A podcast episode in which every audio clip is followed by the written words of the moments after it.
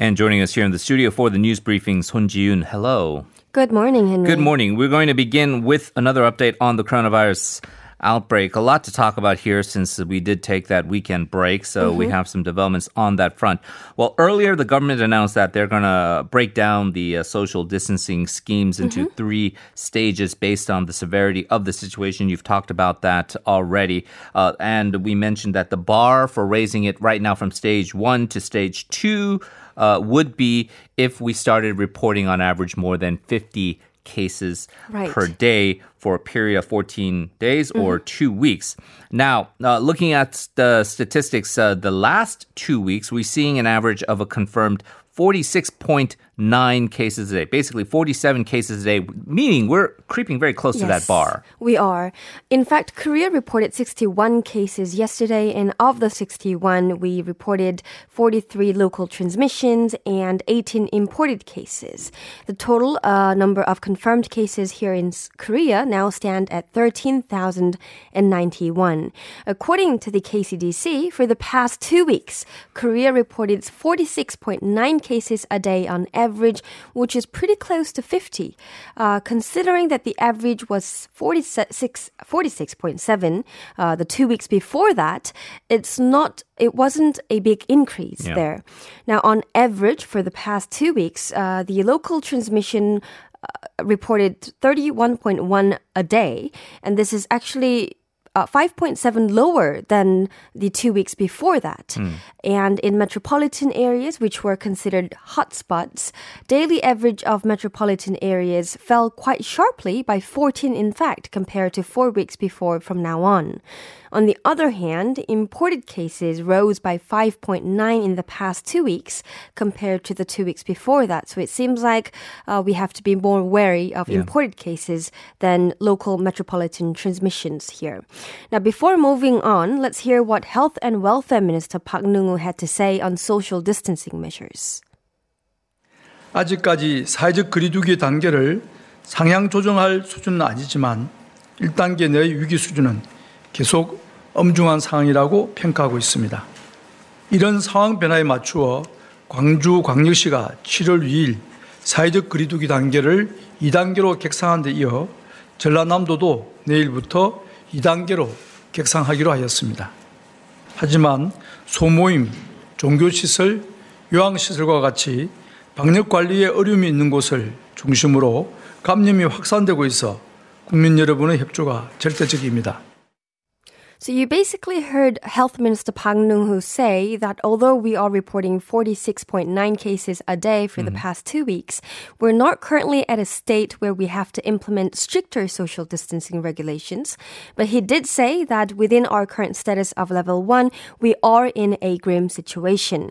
Now, in this line of action, he said that Gwangju Metropolitan City uh, from July 2nd has increased its social distancing stage to level two, and South Cholla Province is going to uh, raise its social distance social distancing stage to level two as well. Uh, however, he asked our people to do their part in cooperating, as it is easier for the virus to spread when people meet for small gatherings, such as religious facilities and nursing homes, and at um, as these places have difficulties in taking preventive measures. Now, although the number is on the verge of raising the social distancing to stage two, uh, our health authorities said that it's not time yet, as I've said, and they did say, however, that it is quite serious for a stage one. Right, because if you are averaging uh, 47 uh, per day, and that's been the case now, as you mentioned, Mm-hmm. not just the past two weeks, but for the past four weeks. So the past month, we've been basically right uh, below the uh, 50 threshold. So uh, they are certainly indicating that they believe that it is a serious enough situation. That is the response, though, from the central government. So if that issue comes down for stage two, it would then be implemented nationwide. However, uh, each local province and municipality has a bit of their own autonomy mm-hmm. in terms of how they gauge their own local situation. So, uh, in principle, the, um, the ideal would be everybody be on the same page, all the provinces and regions be aligned and uh, uh, going through the same policy. But obviously, each region also has uh, very different, varying levels of seriousness, and so uh, they are uh, able to use their own discretion as to how severe the situation is. Yes. So, as you heard from Park Neung-hoo's speech, uh, Cholla, North Cholla and Gwangju decided to raise their level to stage two social distancing. Now, although health authorities said it's not the right time to raise the national social distancing level to stage two, South Cholla and uh, Gwangju decided to raise its social distancing to stage two and South Cholla starting today till the 19th of June. Uh, the province's move comes second after, as I said, Gwangju, which raised its severity level to two on the first of this month. Then the question is, why are we having three different stages of social distancing? Why was it announced? Well, uh, one of the, uh, I guess, more psychological aspects of having this tiered stage system would be to have people keep in mind that look, this this pandemic's not over, and we can move to a more serious stage. Meaning that your basic sort of kind of default mode of living should be social distancing and taking precautions, the Right. hygienic measures, and uh, just really making sure that you take this problem seriously. So then the question is, Ji-yoon, has this new stage, three stage social distancing uh, policy proven to be effective? Right. So, so far, it doesn't seem to be very effective, which is quite unfortunate. Now, since May 28th, metropolitan areas have introduced stronger quarantine and disinfection measures. Now, last weekend was the fifth weekend since tighter measures, but it seems like mobility of metropolitan residents ironically increased hmm. by 2.6% compared to the weekend before that. Now, even more surprising, metropolitan residents traveled 102% more after the strengthened quarantine and disinfection measures have taken place. Yeah. So people are, and this is human nature. We're, we're right now, right in the middle of the summer season. Uh, it's not the official sort of that vacation period where all the salaried workers kind of all go at once to one period, which is usually third, fourth week of July, Right. right? But so many people are traveling right now, and there's been sort of this pent up, uh, regressed feeling that you're stuck and cooped up indoors, and so you got you you have all that uh, desire to travel. Where can you travel? Well, you can't go Right. outside the country because it's basically a one month trip. Even if you go somewhere for a couple days, you got to come back and, Right. and quarantine for 14 days. So you're either going to uh, Jeju or Busan or uh, Gangneung, all of these hot spots around the country, and so we're seeing a lot of travel. Yeah, I mean it's a concern. On the one hand, you you recognize that people do want to be able to have that leisure, but at the same time, pandemic is still here, and uh, it certainly looks like there is no end in sight. Which really takes us to our next issue here, because again, the world is gripping with this pandemic, and the numbers are looking more and more ominous. Uh, just again, recapping of what we're seeing over the weekend, the overall global totals of COVID 19 keep climbing, and we actually passed another milestone going past the 11 million infected mark. Right. According to Worldometer, globally, at least 11 million and 504,420 people have been infected by the novel coronavirus so far, and more than 535,000 people have died.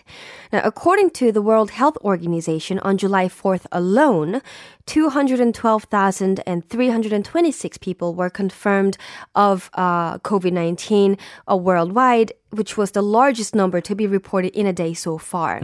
Now, India certainly shouldn't be overlooked as it reported more than 22,000 a day as well. Italy, on the other hand, one of the hardest hit countries in Europe in the early days, uh, of July reported 235 in five days. So it seems like they're relatively well off these days. Okay.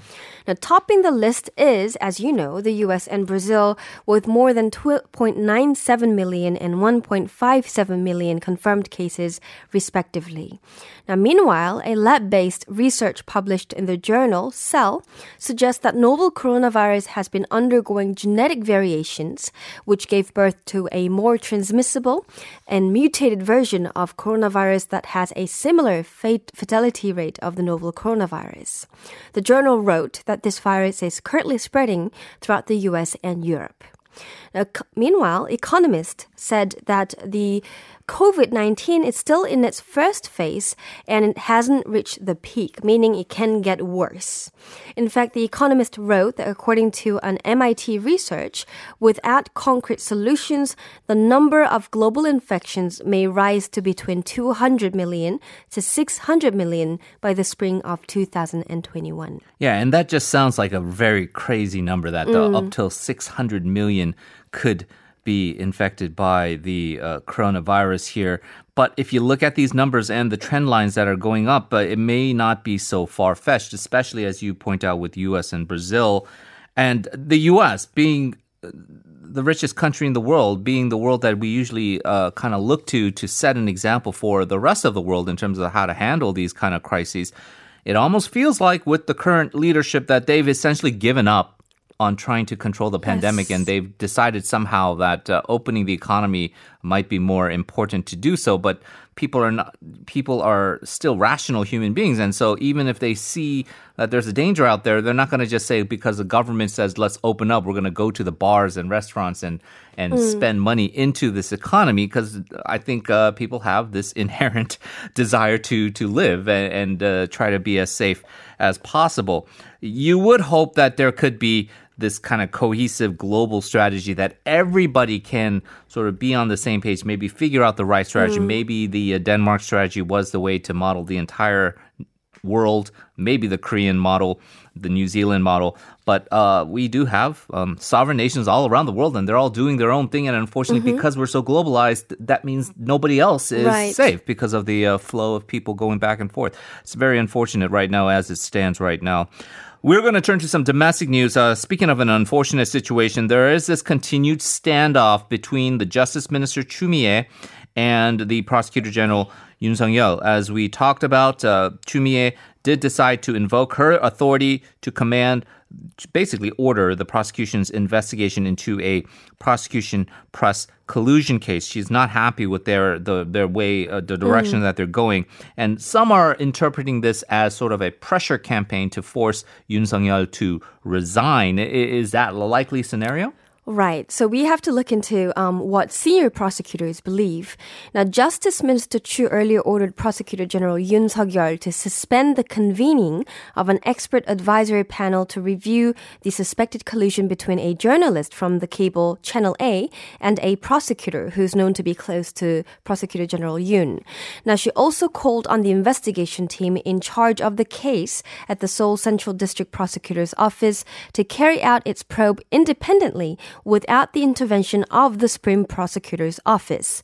Now, after three rounds of marathon meetings, senior prosecutors tentatively concluded and advised that although the expert advisory panel may be suspended, giving full independence to the investigation team at the Seoul Central District Prosecutor's Office should be reconsidered as it may be in violation of the Prosecutor's Office Act. They also strongly maintained that the Prosecutor General shouldn't step down. Now, basically, Prosecutor General has three options. Uh, first, do as she says. Secondly, partly accommodate Chu's request, or either third, refuse to accommodate all her requests. Now, prosecutor, uh, prosecutors in general believe that it's in unlikely that Yoon will resign uh, because of the pressure. Now, Yoon's faced with a dilemma as unless he decides to accommodate all her requests, he will be seen as defying the justice minister's right of command. And this will even open up, um, only open up a ground for Chu to impose disciplinary, disciplinary measures on Yoon, which can cost him his post. Um, he is expected to make his decision as early as today after being briefed on the meeting. So we would have to wait and see. Yeah, and this has really fallen on ideological lines. Uh, obviously, with Justice Mr. Choo Mi-ae uh, being a strong supporter of prosecutorial reform, uh, that side uh, very vocal in uh, making sure that the government and the ruling party and uh, uh, all the uh, cabinet officials like uh, Choo Mi-ae uh, do implement this plan. And part of that is looking into these corruptive cases like this uh, Channel A scandal that uh, you're referring to here. Uh, the supporters of Yoon, Sung, Yoon Sung-yeol are feeling that uh, this is a government overreach and perhaps now positioning Yoon, Yoon Suk-yeol as this uh, almost conservative icon and hero, where we're seeing some recent uh, presidential polling that uh, he's uh, he is get, garnering quite a bit of support as even a future candidate for the upcoming presidential elections, which may or may not be a bit of a stretch for him. But as for his right um, current situation and the tenability of his job and keeping his position as prosecutor general. As you say, most people don't think he's going to resign. What are his legal op- mm. alternatives? Does he obey the command of his boss, technically speaking, Justice mm-hmm. Minister, or does he have another route? He does have a way to perhaps con- kind of slide by all of this, which is basically fe- uh, seeking third party arbitration. Right. So that's seeking the adjudication on jurisdiction disputes from the Constitutional Court. So technically, if Yoon decides to take the matter to the Constitutional Court for an adjudication on jurisdiction dispute, he wouldn't have to say no to Chu's comment, command and even buy himself some time. Mm-hmm. Now, if the Constitutional Court decides to review the case, it will take maximum 180 days to rule the jurisdiction and the scope of the case. Now, this will buy Yoon some time till the investigation team at the Seoul Central District Prosecutor's Office to make progress on the case, then this will all go away. Uh, nonetheless, if the Constitutional Court refuses to take on the case, saying that this is an internal dispute within an organization, not a dispute between the organizations, and thus it will not take the case, then the whole alternative goes away. We've had some legal experts weighing in on this, and uh, if you look at uh, the comments of the former Justice Minister Park Sang-gi and the other former Justice Minister, really, the, the I, I, guess the most notable name in all of this, and that is the former Justice Minister Cho Guk. Mm-hmm. Uh, even comments from other uh, legal experts, uh, current politicians like Choi Kang-uk, they all are on the side that says uh, Choo Mi-ae does have that inherent right. legal authority to order uh, Yoon Sung-yeol to to follow uh, this uh, mandate in terms of how to conduct the uh, mm. Channel A investigation. But again, it has become sort of an ideological uh, dispute here, and we still don't know the end of it, which obviously we will be trying to update our listeners as uh, it comes to a conclusion. Let's turn to another very big development that occurred mm. right when we headed into the weekend. This was quite dramatic. Um, to many people, it was uh, quite a surprise. Uh, we know that there are uh, some tensions between the two Koreas right now, and the uh, question is how to resolve the situation. Well, President Moon Jae-in has decided to shake up his national security staff, and one particular name. Uh, to a top position is drawing a lot of attention. Right, and that is Park Ji-won. Uh, fr- uh, Friday, President Moon nominated Park Ji-won a former lawmaker and special envoy to North Korea to become the new spy chief of the Korea uh, of the country and spearhead the National Intelligence Service. Now this came as a surprise as Park is not a confidant nor a member of Moon's ruling Democratic Party. In fact, Moon and Park are known for their old grudge that's been there for years. Uh, their history goes back to 2002 when the president Roh Moo-hyun accepted to launch a special prosecutorial investigation into former President Kim Dae-jung administration's money transfer to North Korea. Now, Park Ji-won was the chief secretary for ex-president Kim Dae-jung, whereas President Moon was the senior secretary to the president for civil affairs for, for civil affairs for President Roh. So basically, Park had a hard time because of President Moon. Now, Park even earned himself a nickname, Moon Morning, as mm. the first thing he did every morning was to criticize Moon. Uh, but President Moon decided to put away all those past feelings and appoint Park as his new spy chief. Well, in fact, their relations relationship did seem to take a turn uh, when Park himself said that his Moon Morning nickname has turned into Good Morning um, after President Moon was elected in May of 2017. He also often showed support towards President Moon's North Korea policy. Now, there's a short clip of the two figures which demonstrates their relationship after May of 2017, um, starting with Park and when he was leading the minor opposition People's Party, followed by Moon. So let's hear that clip. 오늘 아침에는 굿모닝으로 시작합니다. 10년 만에 문재인 대통령에 의해서 정권 교체가 이루어진 것에 큰 의미를 둡니다.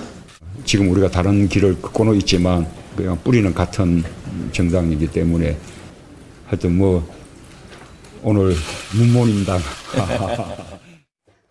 Right, so you heard both Park Ji-won and President Moon say comments about their relationship, and Park said that it's a good morning today. He wants to start the day with a good morning.